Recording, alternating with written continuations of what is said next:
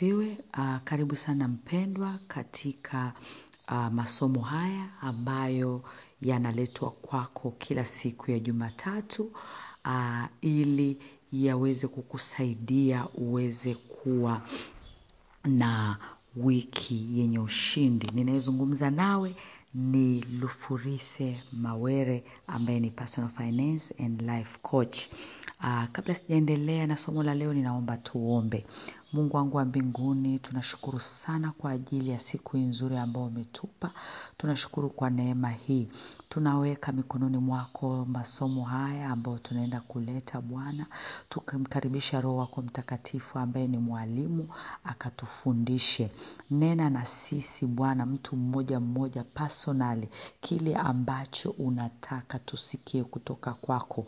Tufanye kama vile ambavyo wewe Mungu unataka kwa ajili ya utukufu wako. Kwa jina la Yesu Kristo tunaomba na kushukuru. Amen. Haleluya mpendwa. Ah, ninafurahi sana kupata nafasi hii kuzungumza na wewe na wiki hii tunalo somo linalosema ah, ndo tumeanza nayo kwanzia, tulianza hilo somo kuanzia wiki iliyopita linasema sifa za mwanamke alio stretch yaani sifa za mwanamke ambaye amefanya zaidi.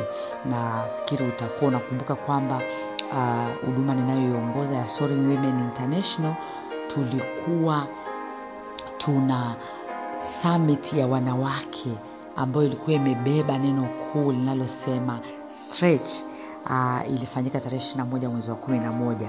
Kwa hiyo ni kama tunamalizia eh, tunamalizia na ninaenda kudadavua zaidi kwa sababu wale waliokuwepo kwenye samiti utaweza kuona kwamba lile somo hatukulitendea haki tuliongea kwa kifupi sana. Basi ninakuomba ufuatilie kuna siri kubwa sana ambazo mungu ameziachilia za kutusaidia wanawake na mtu yoyote ambaye utaenda kusikiliza somo hili ili uweze kufanya zaidi.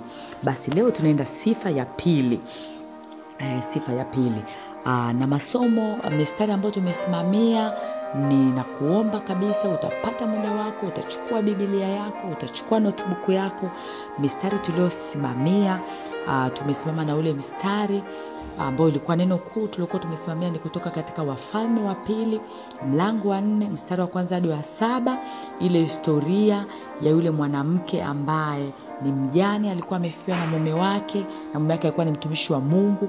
Lakini mwanamke yule alikuwa katika shida kubwa ya madeni na watoto wake walikuwa wanatakiwa kuchukuliwa kwenda kuwa watumwa ili waweze kulipa lile deni.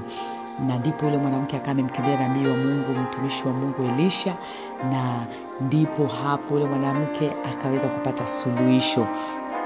Na pia somo lingine tuliosimamia uh, katika topiki hii ya sifa za mwanamke aliyofanya zaidi aliyo uh, ni kutoka katika kitabu uh, kile cha uh, hesabu ishiri na saba mstari wa kwanza hadi wa kumi na moja. Nitakuomba pia uchukue muda wako uweze kusoma mistari hii.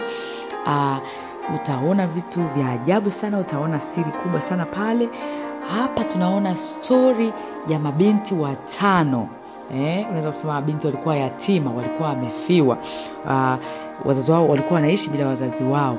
Sasa hawa mabinti watano wao wakaenda kwa nabii musa kwenda kudai haki ya kurithi ardhi.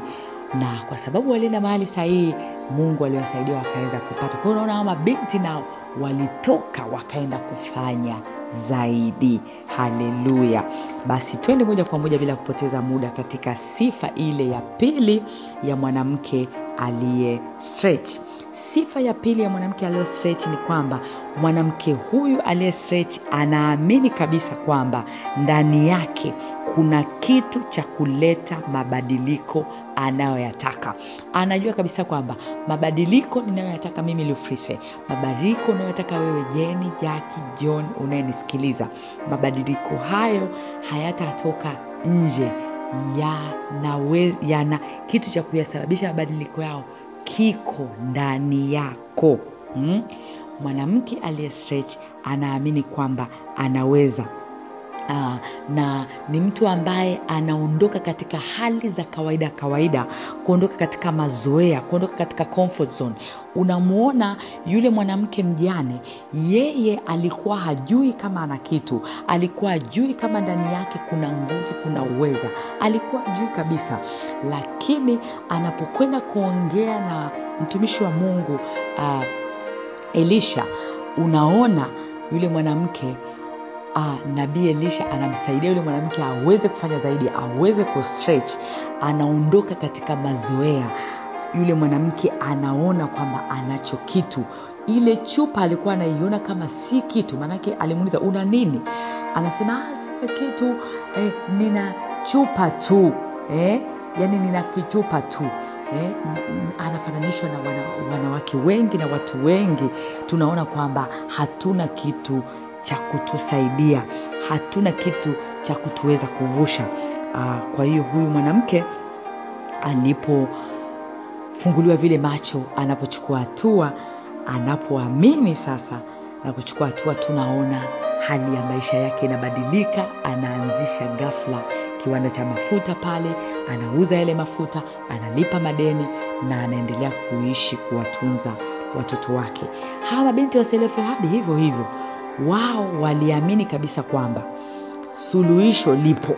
Na ndio maana wakainuka wakaenda kwa nabii wa mungu uh, wakaenda kwa mtumishi wa mungu musa eh? uh, nikupe changamoto unayenisikiliza asubuhi ya leo. Inaelekea kuna mahali unapita ni pagumu. Kwa kweli nikupe pole eh, ninajua maana ya kupita katika mapito. Lakini nikupe changamoto kwamba hapo pagumu unapopita mpendwa hebu amini kwamba utavuka.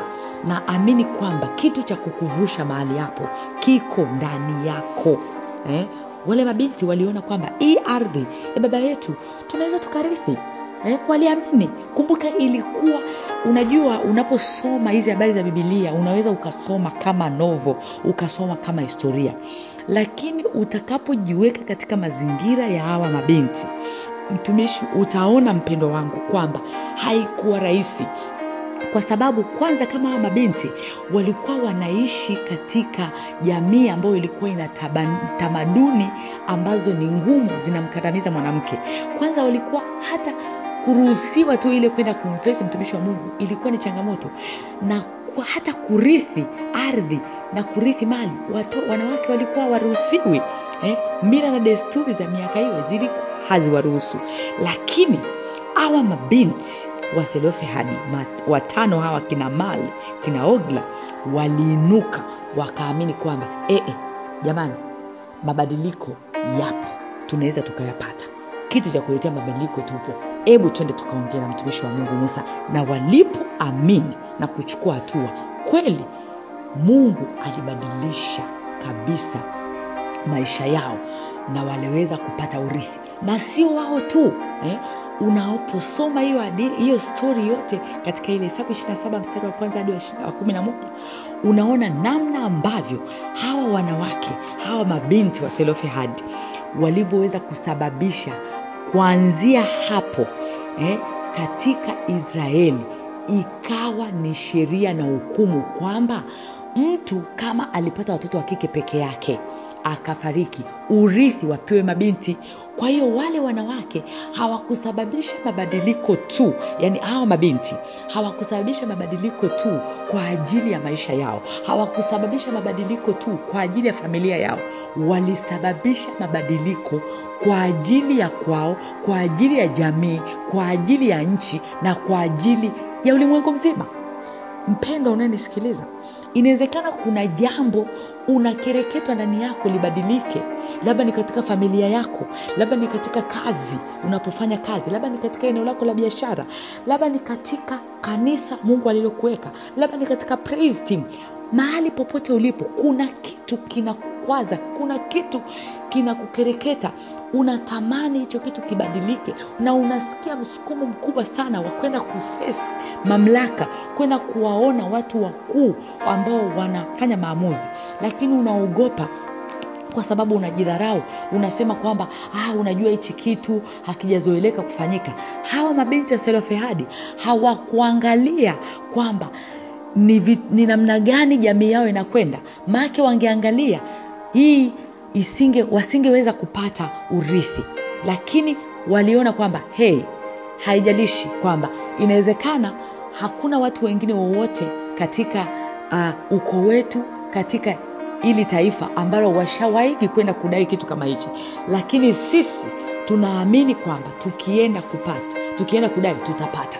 Na kweli walipoamua kuchukua hatua walipoenda kudai hawa wa binti walipata. Hmm? niambie ni mahali gani ulipokwama? Ni kitu gani kilichokukwamisha? Eh? Miaka iliyopita ungeniambia mimi ninaweza nikawa ninaongea na wewe saa hii isingekuwa rahisi. Ilikuwa kwenye kikao tu cha ofisi cha watu watano. Mimi kwangu kuongea ilikuwa ni shida ilikuwa ni changamoto eh? nilikuwa nina woga mkubwa sana nilikuwa sijiamini nilikuwa na low self confidence lakini ilifika hatua nikasema inatosha enough is enough lufurise lazima ubadilike. Na nilipochukua hatua nataka nikwambie mimi nilikuwa naogopa kuongea mbele ya watu watano mbele ya mkutano wa ofisi wa watu wachache. Leo hii ninasimama mbele ya maelfu ninaongea. Sio tu tanzania hata nje ya tanzania. Kwa hiyo hata wewe unaweza amini. Eh, mimi niliamini kwamba hali hii yangu ya woga woga inaweza ikabadilika. Na nilipoamini kweli niliweza kushinda woga na hofu na nikajiamini na kusimama na kuanza kufanya vitu ninavyovifanya. Wewe pia inawezekana umeitwa kufanya kitu fulani eh, cha kuleta mabadiliko katika nchi lakini unaogopa. Na wengine nilikutana na mtu mmoja akaniambia yeye kwao kulikuwa kuna historia fulani mbaya uh, kuna namna ambavyo huko kwao kuwa kuna historia mbaya. Kwa hiyo kuna namna ambavyo jamii ilikuwa imewaita katika hiyo familia. Sasa kwa sababu ya ile historia ikawa inamkosesha ujasiri. Mungu amempa huduma kubwa sana huyo huyo mtu. Lakini kwa sababu ya ile historia ya familia ikawa inamkosesha ujasiri wa kufanya vile vitu kwa sababu anajua kwamba watu watasema ah, yule mtoto si wa ile familia ambayo walikuwaga hivi na hivi na hivi ah, labda wachawi eh? au labda wezi au wahuni eh? inawezekana kutoka katika familia ambayo familia hiyo labda mlikuwa mna historia ya, ya umalaya labda ya uchawi labda ya ushirikina lakini wewe sasa umeshabadilishwa yesu ameshabadilisha maisha yako lakini ile historia inakufanya unakosa ujasiri wa kusimama. Labda huko nyuma inajulikana ulishaolewa ukaachika lakini kuna jambo mungu ameliweka kwenye maisha yako. Unakosa ujasiri wa kusimama kufanya lile jambo kwa sababu unajua kwamba watu watakunyoeshea video. Hivi yule ambaye tunamwona ana posti posti kwenye instagram akiwatia watu moyo hivi yule sindo mme wake alimwacha? Hivi yule sindio alipigwa? Hivi yule sindio aliiba? Hivi yule sindio alikuwa na madeni? Pendwa wangu nataka nikutie moyo asubuhi ya leo. Nyanyuka. Inuka kafanye kile kitu mungu alichokuitia. Amini kwamba ndani yako kunacho kitu cha kuleta mabadiliko ambayo unayataka. Unaposoma waamuzi nitakuomba usome waamuzi sita. Soma waamuzi sita na saba yote eh? lakini hapa naomba tu nisome mstari waamuzi sita mstari wa kumi na nne b neno la mungu linasema uh, enenda kwa uwezo wako huu.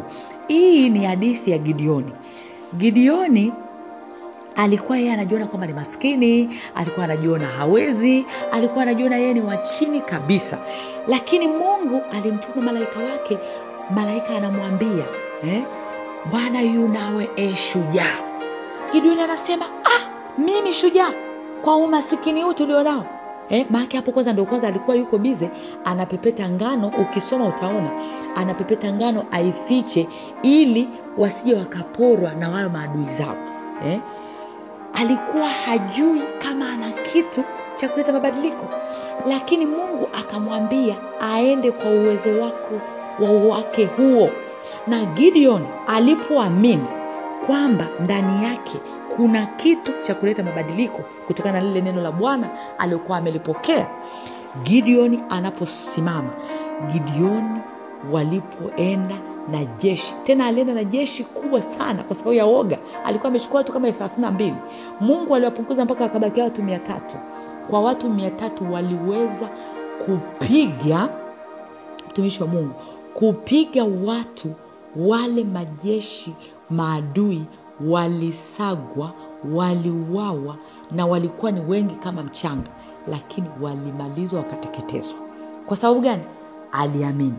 Mpendwa ebu amini ndani yako kuna nguvu. Mungu amekupa karama eh? amekupa vipawa. Una maarifa wewe una ujuzi una uwezo wa kufanya makampuni makubwa uwezo wa viwanda eh? uwezo wa huduma kubwa tena za kimataifa. Ndani yako kuna uwezo wa mavyuo wa mashule. Uko ndani yako. Acha kutembea na historia yako. Hebu amini kwamba kitu cha kuleta mabadiliko unayoyatamani kuyaleta kiko ndani yako. Usijidharau mpendwa. Usifiche talanta yako. Eh? usiangalie historia yako wala ya kwenu.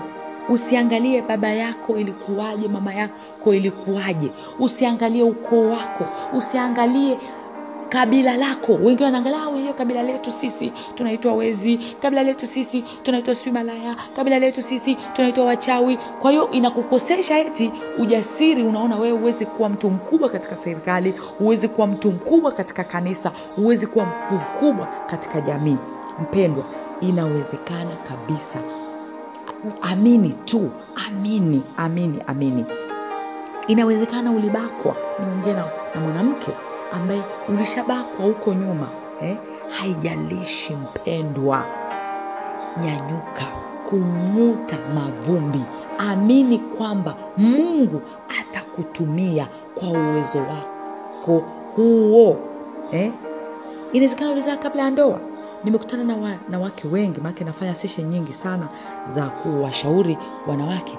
Kwa sababu alizaa nje ya ndoa kabla hajaolewa basi anakosa ujasiri kabisa wa kufanya huduma mungu aliompa hapa duniani. Mpendwa inuka. Inawezekana uliporomoka ulikuwa na mabiashara ulikuwa unajulikana milionea ulikuwa unatikisa mji jiji. Umefulia umefilisika. Mpendwa haijalishi. Inawezekana umeachika eh? haijalishi. Hatima yako haizuiliwi na hali ambayo unapitia wala changamoto ambazo umepitia. Mpendwa gideoni walikuwa kwenye umaskini mkubwa walikuwa kwenye changamoto kubwa. Mabinti wa selofehadi walikuwa kwenye changamoto. Yule mama mjane mm, ambaye alikuwa kwenye changamoto kubwa ya deni. Lakini alipoamua kutoa macho yake kwenye changamoto akaamini inawezekana lile neno aliyoambiwa na mtumishi wa mungu Aa, tunaona maisha yake yakabadilika. Kuna watu ambao nawapenda sana katika bibilia wananifurahisha sana hawa watu. Ni watu fulani wanne wakoma wanne ambao utapata habari yao naomba utasoma katika wafalme wa pili mlango wa saba mstari wa tatu hadi ishirini ukisoma hii habari yani huwa kwa kweli inanifurahisha. Naamini na wewe itakufurahisha. Kuna habari za wakoma wanne hapa kule samaria ambao hawa walikataa kuzuiliwa na hali zao mm, za ukoma. Unatakiwa ujue kwamba mpendwa enzi hizo wakoma walikuwa wanatengwa eh? walikuwa wanatongwa so walikuwa wanaonekana kama laana hivi. Kwa hiyo wanatengwa hawakai na watu wengine. Kwa hiyo walikuwa wapo tu eh? wako lonely wako wenyewe wametengwa. Lakini wakakaa. Make enzi samaria kulikuwa kuna njaa kali. Utasoma utaona. Kulikuwa kuna njaa kali sana. Sasa hawa wakoma wakasema hivi tukikaa hapa tutakufa. Tukienda kule kwenye kambi ya maadui sasa kule shami kulikuwa kuna kambi ambayo ya maadui ambao walikuwa na kila kitu. Kwenye kambi ya maadui ambao walikuwa wanakuja kuwatishia kuwamaliza kuwa huko wakasema tukienda kule shami tutakufa. Tukibakia hapa samaria tutakufa. Wakasema twende. Eh? wakajipa moyo. Wakaamini kwamba hebu twende huko. Tukienda huko tutaenda kuoteka huko. Wakaenda. Wakasema tuliendee jeshi la washami. Hmm? wakisema watu wache sawa. Wakituua? Sawa. Yaani na maana hawa ninachowapendea ni nini sasa? Walifika mahali wakasemaje liwalo na liwe. Eh? au wengine wanasema ninajilipua ninakwenda hivyo hivyo. Ndio unaweza ukasema hivi leo nitaingia katika ofisi ya mkurugenzi kwenda kuongea naye moja mbili tatu. Kwa kuamini kwamba atakusikiliza na utapata kile unachokitaka. Wakaondoka wale wakoma wa, wa, wa wakati wameamua kuchukua hatua unaona? Sasa angalia sasa. Hapa namna ambavyo kuamini kwamba unaweza inawezekana kunavyoweza kubadilisha maisha yako. Walipoamua kuchukua hatua wakaamini kwamba wakienda kule watafanikiwa. Wakaondoka. Ili wamechukua hatua washami wakakimbia. Kwa sababu bwana aliwasikizisha kishindo cha magari farasi na jeshi kubwa. Hebu angalia. Ni hatua za wakoma wakoma jamani wakoma wanne. Lakini mungu anasikilizisha kishindo kizito. Haleluya. Ninampenda mungu. Ninampenda mungu kwa sababu yeye hazuiliwi na hali zetu. Hawa walikuwa wakoma. Sijui unapitia nini. Sijui umejikunyata kwa ajili ya jambo gani. Lakini yuko mungu. Haleluya ambaye aliwasikizisha wakoma akasikizisha ikawa ni kishindo akawasikizisha washami kishindo cha wale wakoma kikawa ni kishindo kikubwa wakakimbia wakajua wanakuja kuvamiwa. Pendwa unapochukua hatua mungu atasikizisha maadui zako kishindo. Haleluya. Atakupa utiisho watu watakusikiliza na kukupa haki yako in the name of jesus. Kama mabinti za zerofehadi walipochukua hatua wakaenda kwa musa hawakuangalia tamaduni zinasemaje hawakuangalia taratibu zinasemaje walipoamini wakaenda. Mungu aliwasikia. Mungu anapenda watu wenye imani. Na ndio maana neno la mungu linasema haiwezi kumpendeza mungu pasipo imani mpendwa. Hebu tuamue leo. Wewe unayenisikiliza amua kuchukua hatua na kumwamini mungu kwamba unaweza. Hiyo hali unayopitia utavuka na tunaona mawale mabinti kwa ajili walivyochukua hatua mungu alifanya ombi lao kuwa amri na hukumu eh, kwa wana wa israeli.